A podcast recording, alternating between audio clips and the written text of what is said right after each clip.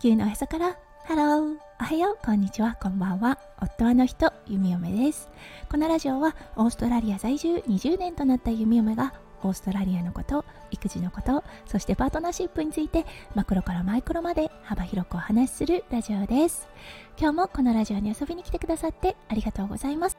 今日は6月13日火曜日ですね。皆さんどんな火曜日の午後お過ごしでしょうか。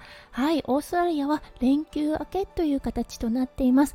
今日は歯医者さんの予約が入っています。はい、何かね、問題が見つからないといいなと思っている弓嫁です。それでは最初のコーナー、ネイティブってどう話す？今日の OG イングリッシュ、今日のワードは7です。はい、これ耳慣れない言葉だと思います。はい、7であったり、なんであったりします。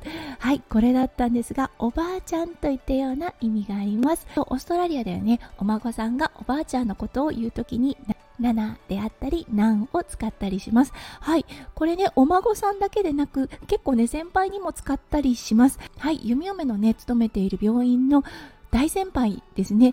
今ね、80歳なんですが、まだ看護のお仕事をしています。はい、その方はね、もうニックネームとして皆さんからナナと呼ばれています。はい、それくらいね、こう愛情のこもったワードの一つとなっています。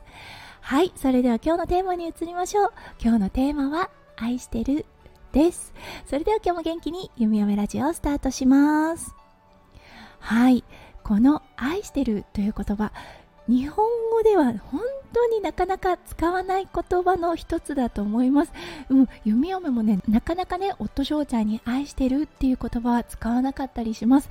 そう、日本語だとね、どうしても愛してるってこうすごくハードルの高いイメージがあるのですが、オーストラリアでね、この I love you っていうのはものすごくよく頻繁に使われます。なのでね、夫翔ちゃんにこう感謝だったり愛を述べたいときは I love you といったような形で使うことが多いのですが、そう、ちょっとね、やはり愛してるっていう言葉はハードルが高いかなって思います。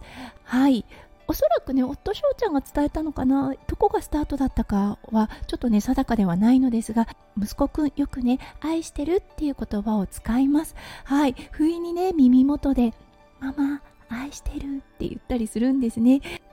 この愛してるっていう言葉のね、息子くんが使うと少しね、たどたどしさがものすごく可愛かったり、ものすごくね、愛情を感じたりします。